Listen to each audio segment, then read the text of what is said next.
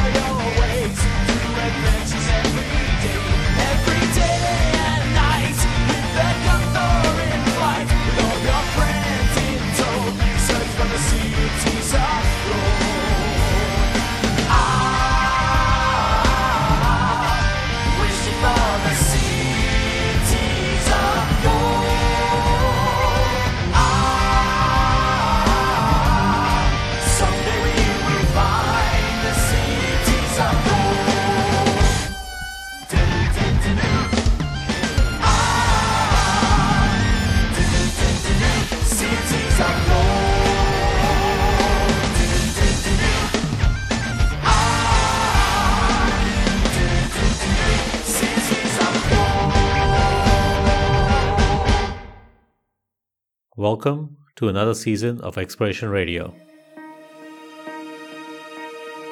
Exploration Radio is sponsored by the AIG, the Australian Institute of Geoscientists, and the MCA, the Minerals Council of Australia.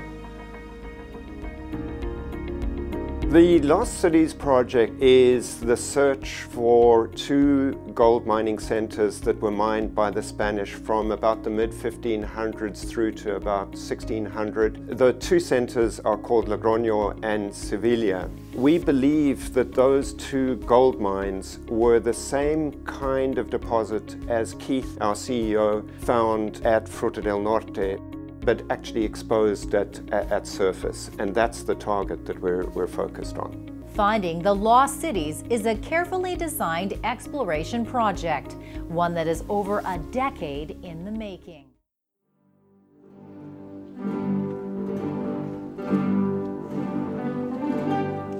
Ever since I watched the first Indiana Jones movies as a kid, I always wanted to be a real life version of Indy.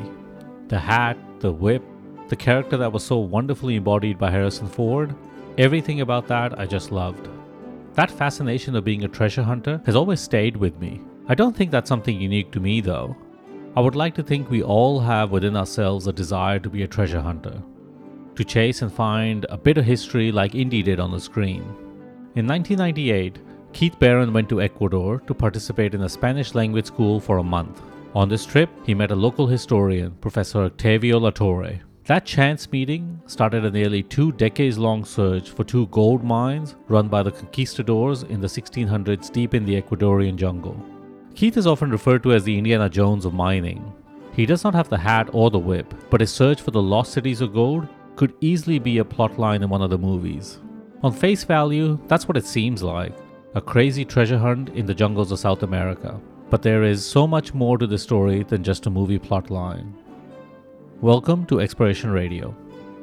Now, my approach to exploration has always been to maximize the piece of land that you have. And if you're in the right piece of real estate, the right piece of potentially productive real estate, geologically speaking, then you have the potential to have elephant sized deposits if nobody has been there before. Now, I'm talking greenfields exploration as opposed to what we call brownfields. Brownfields usually means you're within a, a stone's throw of an existing mine or a past producer. In greenfields exploration, you're going into areas where there's been very little exploration work previously, and certainly where we are in the Cordillera de Cutucú, there has been no previous exploration except for the stuff that we have from back from the days of the conquistadors. So that's 400 years old. So there has been no modern mining company doing technologically sound exploration like we're doing.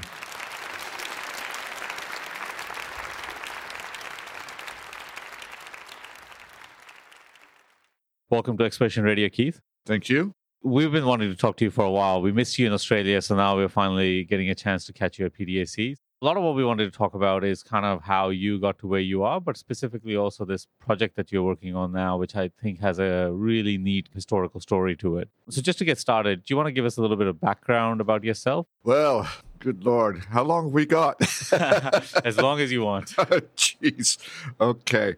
Presently, I'm the, the uh, CEO and chairman of a Canadian company, Aurania Resources Limited, exploring down in Ecuador. I uh, I was born here in Toronto. Since then, I've lived in 19 different countries all over the planet. In my early days, I was always interested in collecting fossils and collecting minerals and things like that. And hmm now, where Toronto is situated, it's on Paleozoic rocks. There's a lot of places around the city actually where you can collect fossils. And where I grew up, my house, the, the property adjoined a, a ravine. And down in the ravine, there were exposures of limestone and shale and that. And I could c- collect trilobites, bryozoans, nautiloids, all kinds of stuff Wow. and I would I would bring it back and uh, I'd have it under my bed or whatever in, in, in Yeah. the house and my mother would find it and throw it out so I'd just go and collect some more. now you have to go a couple hundred kilometers north of the city here, but then you get into Precambrian terrain Mhm. And of course there's all kinds of, of minerals there to pick up. Then even further north, you start getting into the area where the mines are, up Mhm. around Sudbury and then Timmins, Kirkland Lake, and where the gold mines are. And it's an incredibly diverse area for geology. hmm Now, I, I didn't end up uh, getting into the mines until uh, I became a geologist and, and started to work. So, did you have an interest in going into kind of mineral exploration as a kid? I, I guess you were doing a lot more like paleontology rather than. Well, no, no, no, not at all. In fact, I went to University of Toronto and I wanted to do medicine. Okay. I hated organic chemistry. Okay. and I almost failed it. So I had taken a couple of half courses in geology. In the interim between, uh, well, when I was a teenager, when I was 15, I moved to the Isle of Man uh, in the Irish Sea. Yep. And uh, the Isle of Man is a very interesting place geologically because it actually has the second uh, largest mine in Europe. Rammelsberg is the first. The Great Laxey mine is the second. It was a lead zinc silver mine that ran from about 1750 up to 1929, and it went right out under the sea. And so I was 15, 16. I'd go and hang around and collect minerals off the dumps. Uh, sometimes I went underground. I wasn't supposed to, of course. but, uh, you So, know. so I- I'm assuming the mine wasn't in operation at this oh, point. it, it hasn't been in operation for years. So I took geology there Yep. for two years. And then I came back to Canada to do my university. Then eventually decided that's it. I'm going to become a geologist and took the four years here. And uh, unfortunately, when I graduated, though, there were no jobs. Yeah, that's a pretty common uh, ailment for many people, I think. when I started around 81, 82, there were actually advertisements in the in the subway here, uh, career in the earth sciences. Yeah. Now, little did we know that the oil companies, the oil price would collapse. The oil companies would offload all their mineral subsidiaries, and companies like Getty and Esso and Mobil, they all had mineral subsidiaries. They all got rid of them, That's and all these people were thrown onto the market. So when I got out, uh, I actually, oh, I, I, I had one job. I was offered a permanent job working in British Columbia, Okay. and uh, I started that. But uh, very, very unfortunately, it was an extremely dry summer, and the province kicked us out of the bush uh, for fire ban, and we didn't get back again until for a month or so. Uh, and they gave me uh, the option. They said, you can either hang around here for a month at your own expense, or we'll fly you back to Toronto and you can go and work for our uh, Toronto office. So I thought, well, I'll just come back to Toronto. And I did that. And I got here and they said, who the hell are you? and I got I got a, a, a mimeographed letter in the mail saying thank you for your interest in our company. Oh, I was very very upset. Yeah. Anyway, that was a very very bad time. 1985. I ended up working in a plastics factory. Wow. Yeah, bagging up 20 kilo bags of granulated plastic and putting them on pallets. Uh, and I did this as soul destroying work, and I did this just to, to keep bread on the table. In the meantime, I was auditing a couple of courses at University of Toronto here, And I went in one day and I saw an advertisement up on the wall for um, an exploration geologist. And I ripped it down, stuffed it in my pocket. And uh, this is the in the days before cell phones. I ran over to the, the closest phone booth and, and phoned them up. And I got an interview the next day and they gave me the job. And so I've never looked back since then. Yeah, wow. And I, I ended up working on a very, very interesting property about 100 kilometers from Red Lake, northwestern Ontario. And it ended up being my PhD project. Yeah, okay. So, you- so you started working and then you went back and did your PhD, is that right? Yeah, I, well, I, I, I guess your work and your PhD sounds like they were pretty much the same thing at some point. well, after the episode at the plastics factory, I decided I had to take the search international. And I remember I sent 166 letters out and I got 60 responses. That's all. And uh, at the time, we called these FO and D letters. And, and I'll let your, your listeners figure out what that meant. But um, they all said no, get lost. And um, a- anyway, I, I decided I had to go back to school and I ostensibly started to do a master's. But um, the provincial government here uh, gave me $50,000 for uh, field work and analyses and that. And so I turned it into a PhD. That was a very good move for me. I got to interact with a lot of people working on different projects worldwide, saw many, many things, went on many field trips. And actually, today I'm an adjunct professor there, as well as doing everything else. so you still have interest in, I guess, exploration, but you also have interest in the teaching, the academic side? not really teaching, but uh, I think it's very, very important to encourage younger people, uh, explain what the what careers could be in the geosciences. And you know, I, I think um, my story, not not the part about plastics factory, but the rest of it, is pretty encouraging. Uh, and um, I have a lot of questions every time I speak. A lot of questions from lots of students. But you you're interested in teaching them more, I guess, the applied side of the industry. maybe even the business side. So I've, I've spoken at the business school several times. They don't get a lot of business people coming coming by. Of course, most people who lecture to them are academics.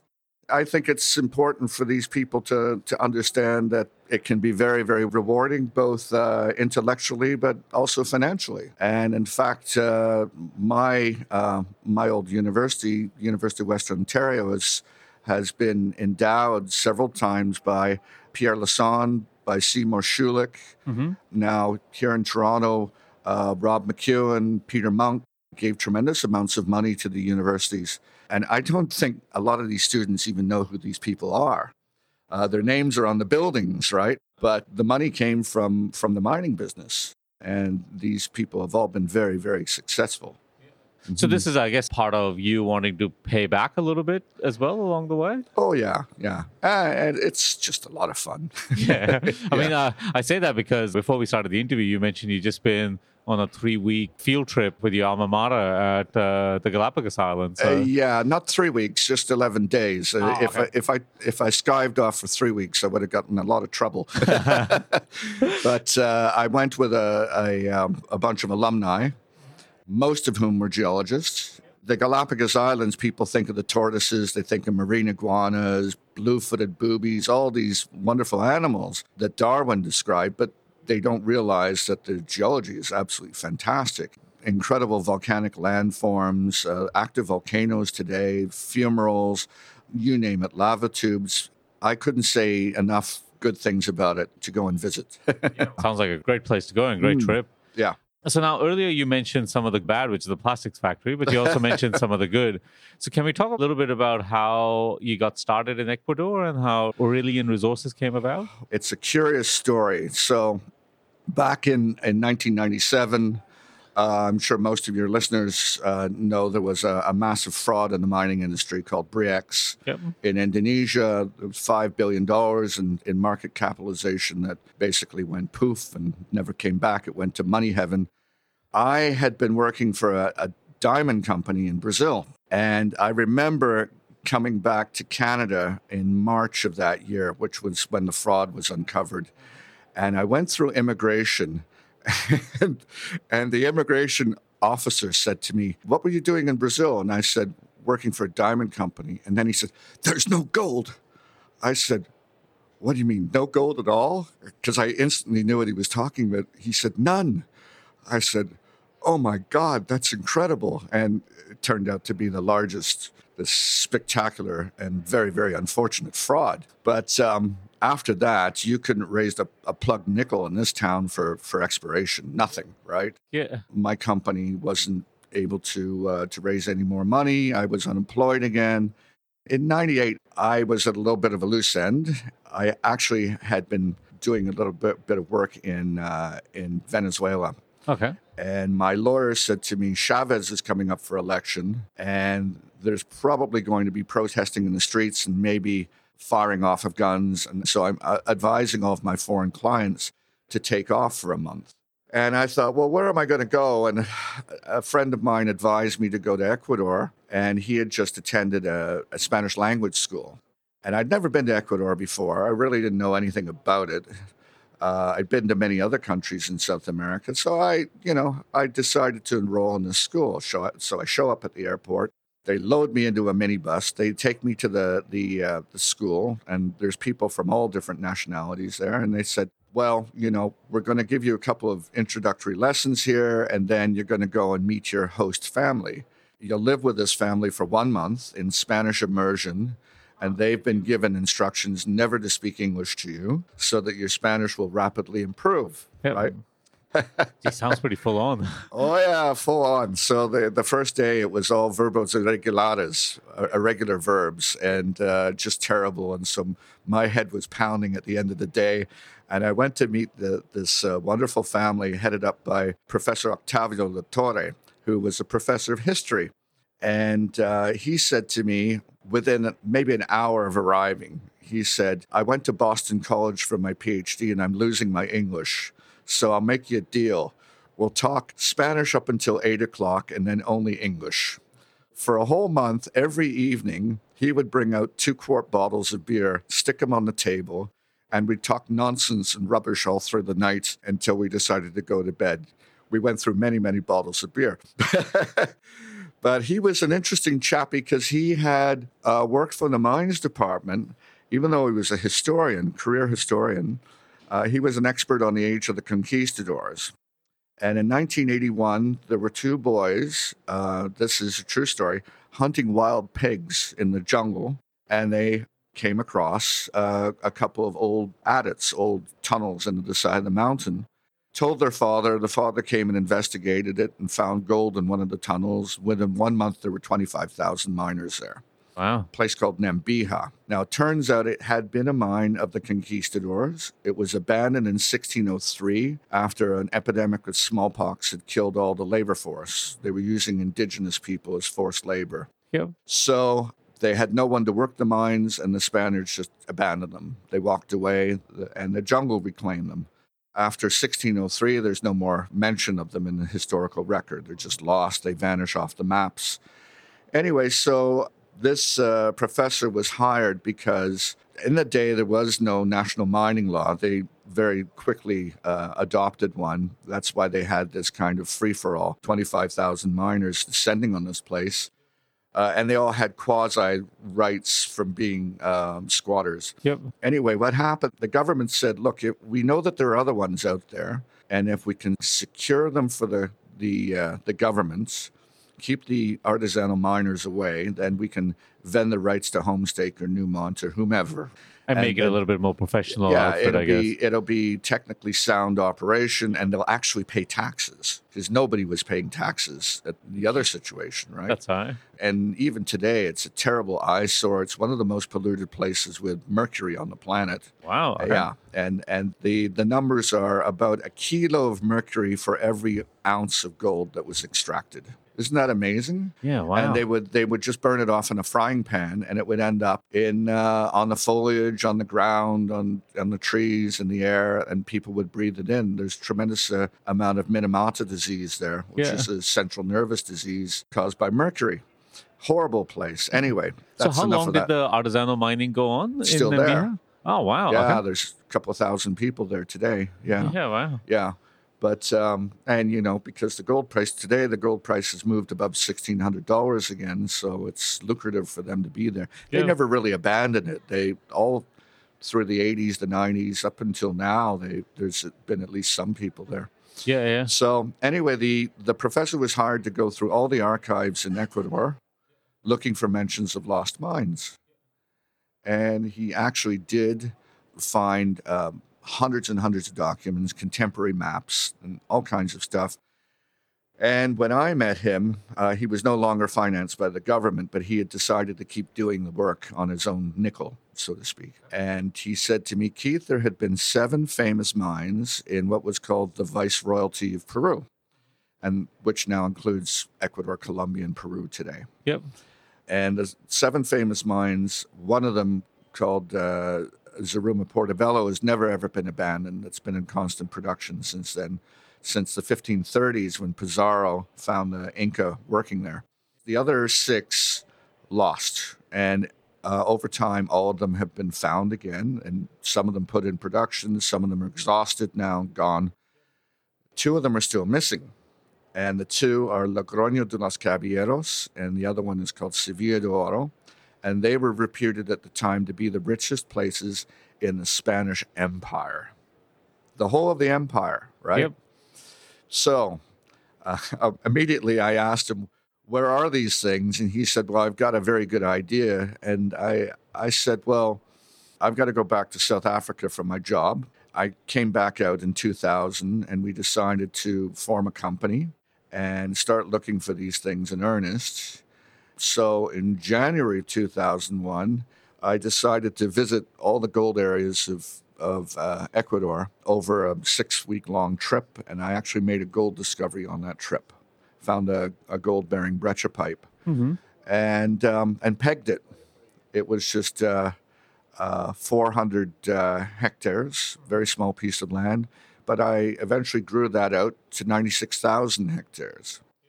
I had a full staff, took the thing public in June of 2003 onto the stock market, raised a bunch of money, and then in 2006, Steve Leary, a New Zealand geologist working for me, uh, and uh, Julio Soto, an Ecuadorian, uh, discovered uh, Fruta del Norte. And Fruta del Norte, um, as we um, drilled it out and measured it, uh, came out to 13.7 million ounces of gold. Uh, fantastic discovery, beautiful epithermal. No expression on surface except geochemically. Uh, there was arsenic, antimony, and mercury on surface, and, and we drilled right underneath the the uh, the geochemical anomaly and, and hits. Uh, the share price went from 36 to 40, uh, 30 cents, eventually to $43, uh, 10,000% increase. And in 2008, the company was sold for 1.2 billion Canadian. And so now it's owned by Lundin Gold. It went in production last November. They're producing gold hand over fist right now. It's going great guns. Yep. And I was very happy and privileged to to visit the operation, go underground, and uh, now I'm very, very, very pleased with with what happened. So before you go on, so I wanted to ask, so the, the original mineralized breccia pipe that you found, how Yeah. did you get onto that? Was that going through historical records? No, no, no, just walking around. Yeah, wow. Yeah, yeah, So let's go back to when you uh, met Professor Latorre. yes. So what was the year that you? you 98.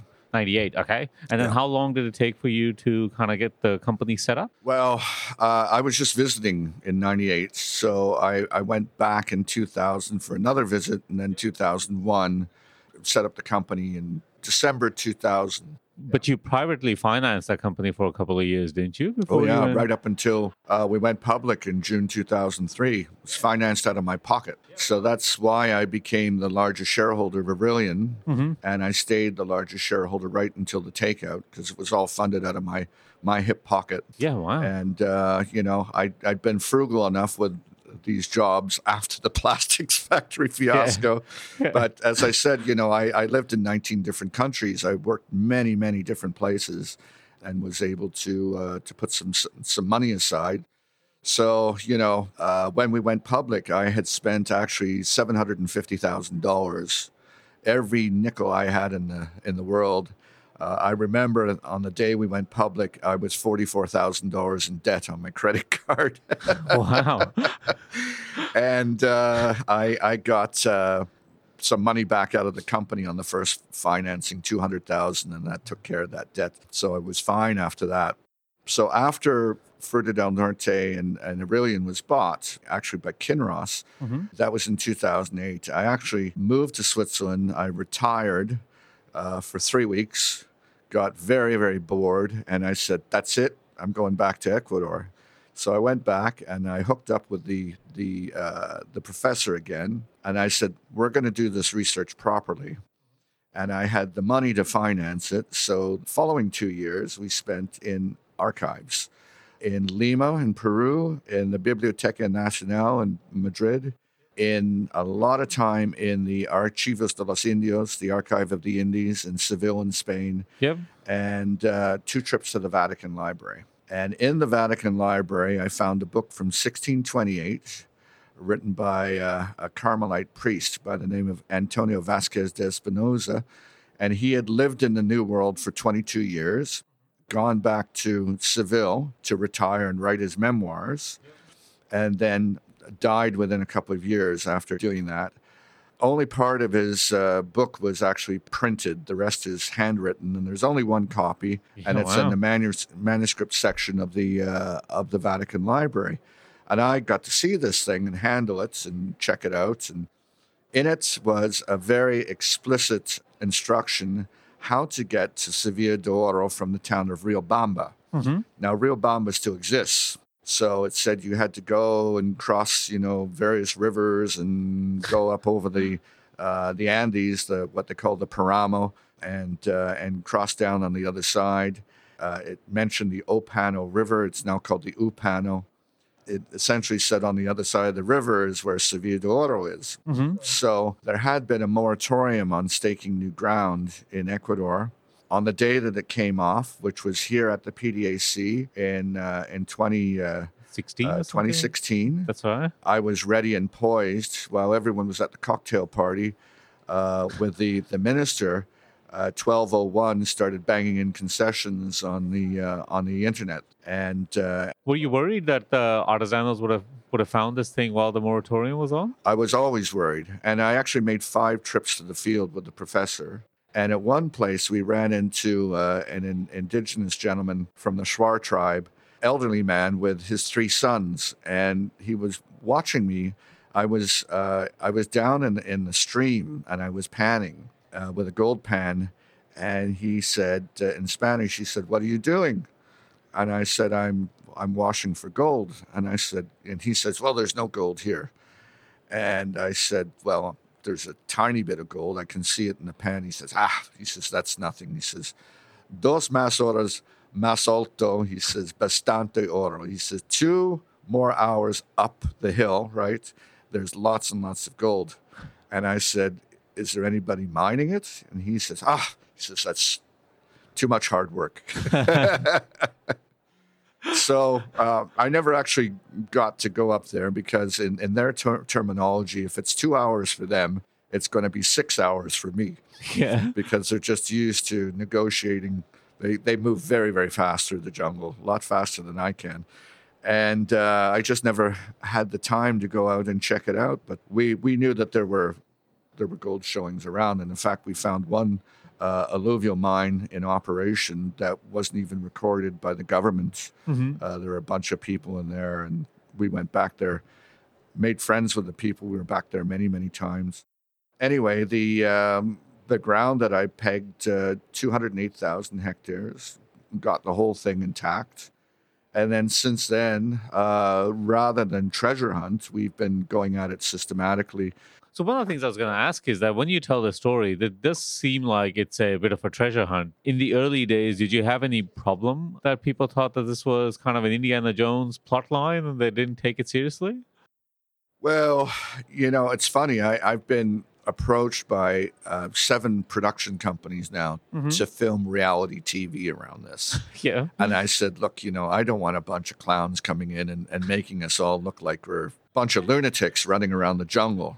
I, Yeah. I said, I, I have a PhD in geology and 36 years experience in the business, and and um, uh, you know this is this is not uh, an an endeavor that is just silly. We have more than 500 documents now, uh, original documents from the various archives, including a, ma- a map from 1585, uh, showing that these places were real. You know, it's not like a story out of Treasure Island. And and I think if a lot of the media got involved in this, that's the way they would try to portray it, right? Yeah, yeah. And and hype it up a little bit more than I would want it to be. And you also risk it becoming, you know, like the like the the myth of El Dorado and these things. There's so many yeah, things yeah. that people could like attach to it. Sure. So I want to ask one question, which I saw on your website. You say we are geologists in the mineral exploration business, optimistic by nature, but also conservative and skeptical. Yes. Is that your way of kind of saying that? Although there's the historical aspect, which is the kind of the treasure hunt mm-hmm. aspect, you are now applying modern techniques, modern exploration techniques to actually solve a geological problem, not necessarily a historical problem. Would that be a good way to put we, it? we we've done it from day one and you know i think at the end of the day we will find these two lost mining areas but my business is to find minerals uh, and i don't care what it is uh, this stuff that we found so far couldn't have ever been found by the uh, the conquistadors. Uh, though when we got the rights, really it was almost a blank slate. The mapping had been interpreted from satellite images. It was all sediments across the entire property. And people said I was mad for picking up 208,000 hectares. It cost me $2 million US in, in, in fees from the government to, to hold this. But when we started to explore it, we found um, uh, an incredible epithermal field with sinters, intact sinters from the Jurassic. Uh, we have 20 epithermal gold silver targets right now, 30 porphyry copper targets, eight of which we've ground truthed. We know they are porphyry copper for sure. And we found an incredible, um, and for the ver- very first time ever in the history of the country, copper and silver in sediments. It's at the surface, it's dipping about five to 10 degrees, but it goes for 23 kilometers. We've traced this thing out. So it's, it's like uh, the Kupferschiefer in Germany and Poland, or like the Zambian copper belt. We're very, very excited about it. You know, we're doing soil sampling, we're doing geophysics, we're doing uh, stream sediment sampling, and turning up a tremendous number of targets. It's only 100 kilometers north of, of Fruta del Norte in the same mineral belt. So it makes perfect sense that there's going to be something there, right? Fruta del Norte didn't have any gold on the surface. It was a geochemical anomaly, arsenic, antimony, mercury, and a couple of other pathfinders. And we're finding the same sort of thing. If there had been a lot of gold on surface, then potentially it would have been like another Nambija in the mo- modern age and have 25,000 miners on it. Yeah. It's just by virtue of the fact that this area is very, very remote and doesn't have a lot of infrastructure that it hasn't had a lot of people crawling all over it. I think that makes total sense. Yeah. But we've just uh, completed a LIDAR survey. Okay. And there's things that, to me anyway, look like they could be old historic workings. But uh, we did find a Spanish road several months ago. We found some stone blocks on it that were obviously squared and, and dressed for some purpose. They wouldn't really have had a uh, any buildings in the area, except maybe for a treasury building Okay. and the treasury building would have been where they'd taken uh, gold nuggets, gold dust, whatever, uh, and turned it into bars. And we have the names of the treasurers, so we knew know that they were there, and they would turn this into bar gold, uh, put the tax stamps all over it because the king got paid twenty percent. They called it the king's fifth. That's right. Yeah, and if you didn't, if you had gold in your possession and it didn't have a tax stamp on it, you could be hung Wow. Okay. it was contraband. Mm-hmm. But then, then you know, uh, people say to me, "Well, why was there this road, and what purpose would would you have with the road?" And remember, they were using the indigenous people as forced labor, and they really didn't like the situation too much. Yeah. And every opportunity they took, they would they would kill the, the Spaniards, right? Yeah, that's fine. Because the history of these mines is that there were a number of rebellions. Yeah, Oh, yeah. indigenous rebellions. and they- was destroyed three times, burned to the ground. So, So, you know, if you have a bunch of gold bars in your saddlebags, you want to hightail it out of there as fast as you can and get to civilization. And so I think that's why they constructed these roads. And they, they would have, you know, also when they had um, trouble, they would bring soldiers in uh, from uh, garrisons uh, around the countryside to uh, to help what they, they called pacification, which was really annihilation. It's a horrible thing. It's a horrible place in history. So I should say that when you talk about this project, you don't hide away from the fact that there is a an ugly element to the history of this uh, region as well. Yeah, but that was a long, long, long time ago. And these people weren't even considered to be human. They were considered as chattels, right? And times have changed, and thank God, right? Now, today, we have three Indigenous geologists working for us, members of the Shuar community. Our head of corporate social responsibility is, is Fulbred Shuar. We have more than 200 Indigenous people working for the company right now. And we're the biggest employer, in fact, the only employer in the area. Uh, their other alternative is subsistence uh, agriculture. I have a private foundation that I run in tandem with the company, and we look after educational initiatives and health initiatives for the kids. Mm-hmm. And we found that the kids are too small for their age. They're undernourished. They're not malnourished, but they're undernourished. Okay. And so we're trying to do something ab- about it. They're only getting on average two meals of protein a week, if you can believe that, living off cassava root and plantain. Yeah. And that's not good. So uh, something's got to change. In fact, in the middle of this month, I'm going to the field, visiting several villages with uh, uh, the Minister for Social Inclusion. And they've never been to this part of the country, really, because the, the, the government is strapped for cash and they can't afford to get in there by Cessna. So uh, Wow. they're going to come as our guests, and they'll get to see the area and and and hopefully uh, give these people some relief. Besides uh, what I'm doing with with the company. I mean, that's great. I think from a social responsibility point of view, you probably don't have to do this stuff, but it's good that you guys are taking this on. It's it's the right thing to do. So there's a number of things, initiatives that wouldn't really be in the purview of an exploration company, and we're only a little company, right? A junior. Uh, we're we're not BHP or RTZ or something. Some of the investors want to see the money go into the ground, and rightly so. So I pick up the slack with my own resources, and yeah, it- it's really funny. Um, last October, there was a little bit of a skirmish in in uh, the capital city in Quito when they put fuel prices up.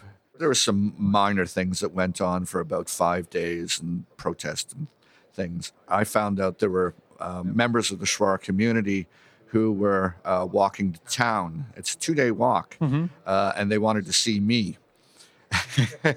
and they got to town, and I said, "So, uh, you know, really, what's up, fellas?" and they said, "Oh, we just wanted to know if the football tournament's still going on. The really important stuff. if the, if the footy's still going on." So I we had one of the programs is uh, a football tournament for ten villages. Yeah. Both women's teams and men's teams, and, and we kitted them all out with uniforms, jerseys, and boots and everything. Yeah, it was really funny. And there was one village that joined very, very late, and I said to them, "Look, we can't get you, you know, the numbers that you want and types of jerseys that you want because it's too late." Mm-hmm. And they said, "Well." We, we really don't care about that. We'll take anything that's available. So I took one of their representatives to the to the shop where we bought the stuff, and they picked out a bunch of stuff. I didn't see what they picked out, but I saw photographs of it later. And they're wearing these jerseys that say "Fly Emirates" on them because it's it's the uniform for Real Madrid. Isn't that funny? That's really that's excellent. Yeah, yeah. So it's uh, we have a very good relationship with these people, and uh, you know they're the stakeholders. They their people have been there for thousands of years. You know, at uh, up until the 1950s and 60s, they were hunter-gatherer societies, and then they were made to live in in villages, uh, static villages. And now you can walk for five days from a village and not see an animal or a bird because they've all been hunted out to extinction. And this is the reason why there's no protein in the diet. You know, they would go and they would catch a deer or a, uh, a tapir or something like that. A large animal would feed the, the village for a couple of weeks. And now it's a situation where they, They catch armadillos, they catch frogs, they catch uh, uh, little fish out of the river. These are all things that they wouldn't even consider to be a food source as, you know, even three years ago. Yeah, wow. So uh, something has to change here. It really has to. On our concessions, there's more than 5,000 children. 5,000 children. What are they all going to do Yeah. when they reach adulthood? There's no jobs for them. Hopefully, through our exploration efforts, we, we will bring some development to the area and then they can actually stay on the land and have their social safety nets intact with their families. Um, much like companies have done it up in the northern part of Canada where the diamond uh, mines are. Um, those mines are, are 80 to 90% uh, indigenous labor. That's right, Yeah. Um, and it's worked very, very well. Uh, so listening to that, Keith, is this become more than just a search for a mineral deposit or a mineral discovery? Has it become more of a personal quest in trying to improve this area as well and do something for the, the people that live there locally? Well, wouldn't that be a great thing? I'm 57 years of age, and this project, uh, I expect it's going to be my last one. I'd like to do something that's lasting here. I mean, Fruta del Norte employs over a thousand people. We're 2,800 people involved in the construction. Uh, what a shot in the arm that was for the, the region. You know, when I first entered there, I, I remember uh, having a meeting uh, in one of the villages, and I, I, I actually went by the church and I said, How many men here have a job? And nobody put up their hand. I said, How many want a job? And everybody put up their hand. And I said, Well, I'm going to give you a job. And they said, Well, what is it? And I said, I want a bunch of trails cleaned out with mach- machetes. And one of them yells out, he says, Well, we do that every day anyway. and then they said, What's the pay? And I said, I'm going to pay you the, the Ecuadorian national wage, which at the time was $6 a day. And I had 17 people show up on Monday morning, and I worked alongside them for a week, paid them cash money on the Friday. And then the following Monday, I had 55 people show up looking for work. Yeah, yeah. You know, best way to demonstrate transparency in these situations is to work alongside the people. And they mm-hmm. realize that you don't have horns growing out of your head and you slip down the hillsides just just like anybody else. Uh, yeah, so we've made a lot of really, really great friends. So one of the reasons why we wanted you on this podcast is because there's obviously a lot of projects that have a story where people are searching for the deposit, and that's really what's driving them. But having met you and we did the pre-interview, and I, and, and I genuinely get the sense that there is more to the story rather than just finding a mineral deposit. The stuff that you're talking about, your quest about trying to go through history, your quest about trying to help the indigenous population, there seems to be a lot more behind the story than just your personal desire to find another mineral deposit. And that's what I think is really interesting about this story. So it's a lot of fun. All, all the different aspects. If you look on our website, aurania.com, you'll see a whole bunch of videos. Now, the first videos were shot with Professor Latore. Unfortunately, he's deceased now. Mm-hmm. But he got Parkinson's disease and he was losing the ability to speak. And we wanted to get him on tape, mm-hmm. on video. So we shot about 40 hours and condensed that down into two or three videos, which we presented very, very early on. And then we just kind of continued on. One of the, the latest ones is actually of me playing Father Christmas, wearing a Santa suit, uh, and visiting three villages uh, just before Christmas. And uh, I gave out 850 presents to the, to the kids. it was a lot of fun, yeah. So one of the questions I had is, do you think you'd be able to do the stuff you're doing in Aurania now if you didn't have the earlier success? I mean, surely that has helped you, I guess, get credibility in your own words, not seem like a bunch of yahoos running around the jungle. Well, the law in Ecuador now is that you have to be, it's kind of like pre cleared, pre clearance before you apply for uh, uh, mineral concessions because they don't want a lot of people who are just speculators and don't have any track history of, of exploration. I think if I had not had the success with Aurelian, they wouldn't have, have allowed me to, to take up 200,000 hectares. but surely your intentions, the way you're operating, also help you as well, right? Like they have a little bit of history. you know the work that you did with Professor Latore, the work that you're doing with communities. You know, Yeah. surely that makes you a better corporate member or someone applying for Sure. licenses than other people as well. Well, as I said, we've got the Minister for Social Inclusion coming down to the Mm-hmm. property, and he's in the cabinet. So hopefully he's going to spread the word and say nice things about us. Yeah. The Vice Minister of Mining is coming, the new Vice Minister is coming down as well. And uh, yeah, it should be um, it should be a great trip. We the former Vice Minister came down to the property, the only senior member of government ever to visit that part of the world. Nobody had been in there before. Yeah. and and and the people living there were very very impressed by that. Yeah. So now looking back, Keith, would you do something different? Would I do something different? Perhaps not work in the plastics factory? Do you know, here's what happened with the plastics factory. I, I had enough of it and I quit. There were signs all over the place saying no smoking, no smoking, no smoking. And there were two buttheads who were uh, about 16 years old working alongside me. And I've got a degree, right? And these guys have got nothing. And they thought it was being smart Alex, hiding behind the pallets and smoking, Yeah. right? Two weeks after I left the place, it burned to the ground. I don't know if it was them or what happened, Yeah. but uh, good riddance to Yeah. the place. Sometimes karma has a good way of leveling things out. So. Yeah. yeah, yeah, yeah. No, I don't think I'd do much different. Uh, even some of the bad experience I had, I spent uh, a couple years working in Kazakhstan, and it was very, very tough early on uh, in the, in the mid '90s. And uh, but I've got a lot of stories out of it. yeah, yeah. So uh, you know, I think it was actually David Lowell, who's a very, very famous geologist, found many, many mines. I met him quite a few years ago at a Vancouver conference, and and he told me the one with the most stories wins at the end of the day. That's all right. That's all right. And I, I, I actually mentioned him to you to, to get him on your show at some point if you can. Yeah, yeah, we've been talking to him. So, so if you ever see Dave, you know, just kind of give him an elbow in the ribs to, to convince him to come on. Well, it might hurt him. He's in his 90s That's all now. That's all right. So we always end our interview with two questions, Keith. Oh, dear. Okay. So the first question is what is something that you think needs to die in mining? It could be an idea, a concept, a behavior, something that you think we need to get rid of in our industry. Well, I hate to say it, and some people will criticize me for this, but artisanal mining. Mm-hmm.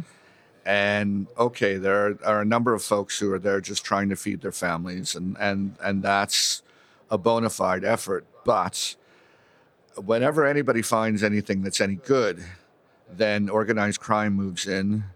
Then there's a propensity to buy off the police, uh, the army, the politicians, and everything kind of uh, goes sideways quickly. And I've seen it many, many, many times in many different parts of the world. It doesn't happen here in Canada. It used to Yeah. but it you know something like that hasn't been around here for over 100 years but still today it's it's happening in africa in asia all over south america central america. I think uh, artisanal miners typically will just rape and pillage the land uh, in gold sense. They'll use mercury poison the land and then at the end of the day they walk away from it. And they never have any money for reclamation. So they just leave the place looking like the battlefield of the Somme from the First World War. Yeah. Full big holes with stagnant water growing malaria ridden mosquitoes. I think it's a scourge and uh, I think it needs to end worldwide. Great one. That's a great one. So, conversely, and last question what is something that you think we need to maintain in our industry at all cost? Something that is fundamental to our DNA? You know, we've been talking about corporate social responsibility. When I started in this business in the 1980s, I worked with a lot of managers who started their careers in the 1940s and 1950s.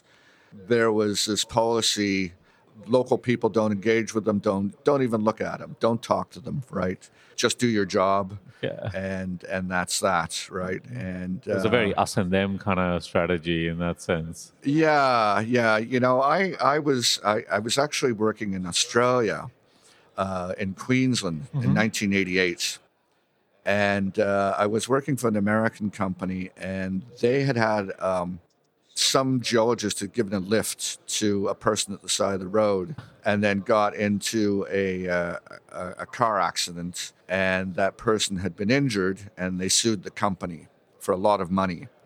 And so we had a, uh, a memo come through uh, from the head office in, in Dallas, Texas, saying, oh, no, it was Houston.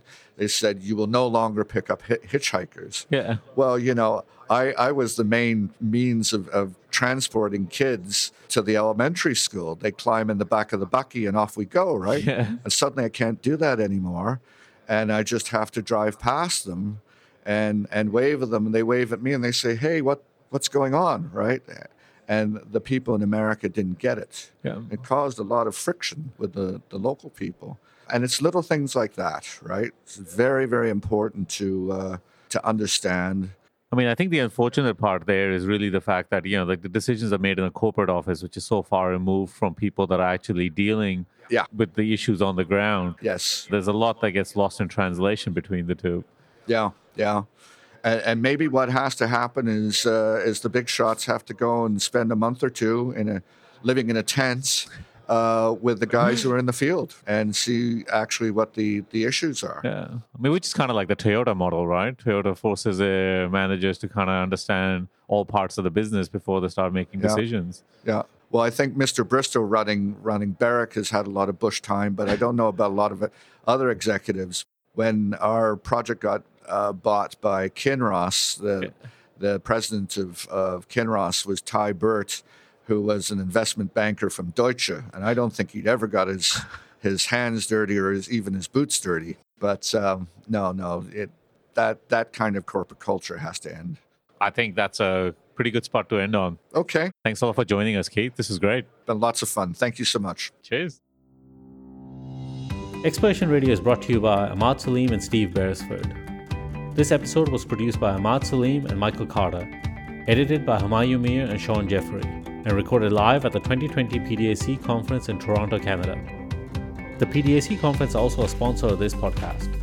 If you would like to know more about this podcast, then check out explorationradio.com or you can follow us on LinkedIn or Twitter. If you like this podcast, then consider becoming a sponsor to help us continue producing more of this content. You can email us on info at explorationradio.com. Until next time, let's keep exploring.